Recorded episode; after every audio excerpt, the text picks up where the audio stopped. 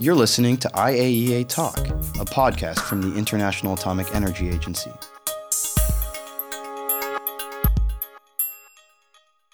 This is Steve Thatchett. In this episode of IAEA Talk, we focus on tsetse flies and the agency's effort to eradicate them.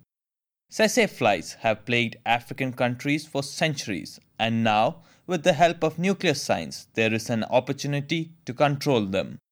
The agency is currently supporting African countries in their effort to combat the tsetse fly menace using the sterile insect technique.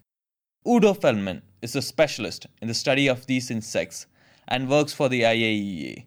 He explains how the technique works. The male flies are given a small doses of irradiation that leads to reproductive sterilization of the flies, and they are then uh, released in the wild to combat uh, with the fertile wild males of the target population and this is uh, what many people call a kind of birth control of pest insects.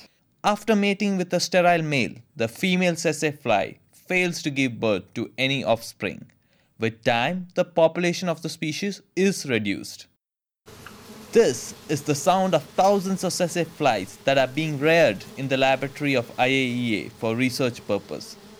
Infected flies cause sleeping sickness in humans and wasting disease in animals, both of which can kill. But scientists haven't been able to develop a vaccine, and the treatment is difficult. The alternative is to eradicate the fly from a region.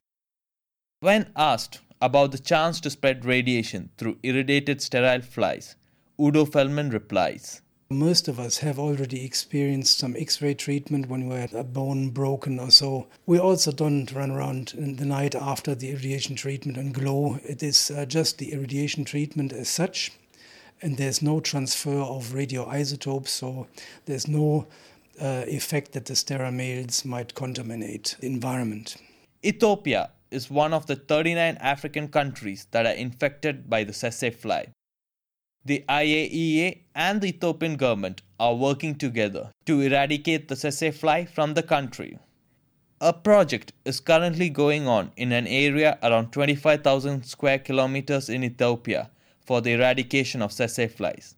According to Dr. Thomas Chernet from the Ethiopian Ministry of Science and Technology, the project is showing positive results on the ground and gradually bringing change to the region. In the project area, which I want to specify and make clear, is in the project area. It's in the southern region of Ethiopia, has done a very beautiful job in increasing production and productivity because the urban, the lands which was not used before due to the tsetse infestation, now they are using them for agricultural purposes. It will take decades for the complete eradication of tsetse flies from Ethiopia.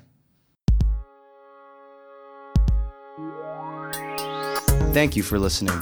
To know more about the work of the IAEA, please visit us online at www.iaea.org.